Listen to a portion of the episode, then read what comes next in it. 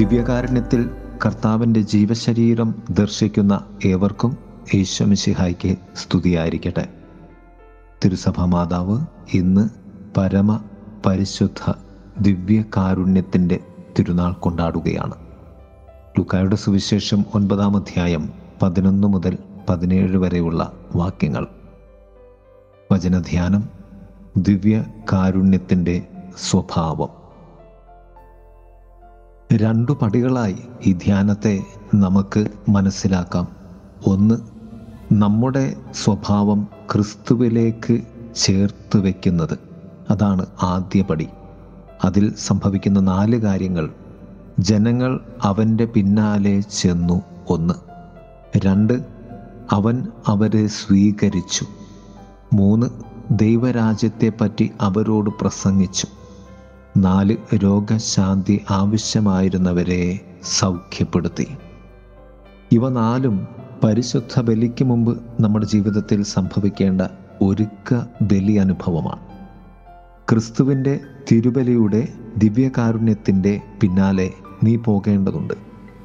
ജീവിതം ദിവ്യകാരുണ്യ ശോഭയുടെ വെളിച്ചത്തിലാകേണ്ടതുണ്ട്. നാം പിന്നാലെ പോയാൽ അവിടുന്ന് തിരിഞ്ഞു നിന്ന് നമ്മെ നോക്കി നമ്മെ സ്വീകരിക്കും. ദിവ്യബലിയിലേക്കുള്ള യാത്രയും ദിവ്യകാരുണ്യത്തിന്റെ സ്വീകാര്യതയും നമുക്കുണ്ടാകേണ്ടതുണ്ട്. ദൈവരാജ്യത്തെ പറ്റിയുള്ള ക്രിസ്തുവിന്റെ വചനങ്ങളെ നാം ദാഹിക്കുകയും അതിൽ ശക്തി കണ്ടെത്തുകയും ചെയ്യേണ്ടതുണ്ട്. അതുവഴി നാം സ്വയം സൗഖ്യപ്പെടുകയും മറ്റുള്ളവരെ സൗഖ്യത്തിലേക്ക് നയിക്കുകയും ചെയ്യേണ്ടതുണ്ട്. ക്ഷമിക്കേണ്ടവരോട് ക്ഷമിക്കുന്നതും സ്നേഹിക്കേണ്ടവരെ സ്നേഹിക്കുന്നതും സഹായിക്കേണ്ടവരെ സഹായിക്കുന്നതും കേൾക്കേണ്ടവരെ കേൾക്കുന്നതും എല്ലാം സൗഖ്യമാണ്.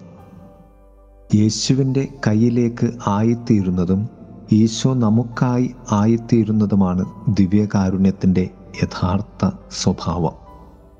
രണ്ടാം ഭാഗത്ത് ദൈവത്തിന്റെ സ്വഭാവത്തെ ക്രിസ്തുവിലൂടെ നമ്മിലേക്ക് ചേർത്ത് വയ്ക്കുന്നതാണ്.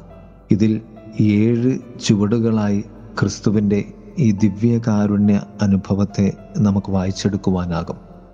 ഏഴിന്റെ സമ്പൂർണതയാണ് ദിവ്യകാരുണ്യം. ഒന്ന് ഞങ്ങളുടെ പക്കൽ അഞ്ചപ്പവും രണ്ട് മീനും മാത്രമേ ഉള്ളൂ. രണ്ട് അവൻ ശിഷ്യന്മാരോട് പറഞ്ഞു അമ്പത് വീതം പന്തികളായി ജനങ്ങളെ ഇരുത്തുക. മൂന്ന് അപ്പോൾ അവൻ ആ അഞ്ചപ്പവും രണ്ട് മീനും എടുത്ത് നാല് സ്വർഗത്തിലേക്ക് കണ്ണുകൾ ഉയർത്തി അഞ്ച് അവ ആശീർവദിച്ചു ആറ് മുറിച്ച് ഏഴ് ജനങ്ങൾക്ക് വിളമ്പാനായ ശിഷ്യന്മാരെ ഏൽപ്പിച്ചു. കർത്താവിന്റെ ഈ പ്രവൃത്തികൾ ഓരോന്നും വ്യത്യസ്തമായി കണ്ട് നാം ദിവ്യകാരുണ്യത്തെ ധ്യാനിക്കേണ്ടതുണ്ട്. ഓരോ പ്രവൃത്തിയിലും അർത്ഥമുണ്ട്. അതെല്ലാം നമുക്ക് ഇവിടെ ധ്യാനിക്കുവാൻ സാധ്യമല്ല. അതുകൊണ്ട് ഈ ഏഴ് കാര്യങ്ങൾ ഓരോന്നും എടുത്ത് നാം ധ്യാനിക്കേണ്ടതുണ്ട്. ഈ ദിവ്യ കാരുണ്യ തിരുനാളിൽ യേശുനാഥൻ നമുക്ക് വേണ്ടി അപ്പമായി മാറിയെങ്കിൽ നാം നമ്മുടെ ജീവിതം വഴി മറ്റുള്ളവർക്കുള്ള ആശ്വാസമായി അന്നമായി തീരേണ്ടതുണ്ട്.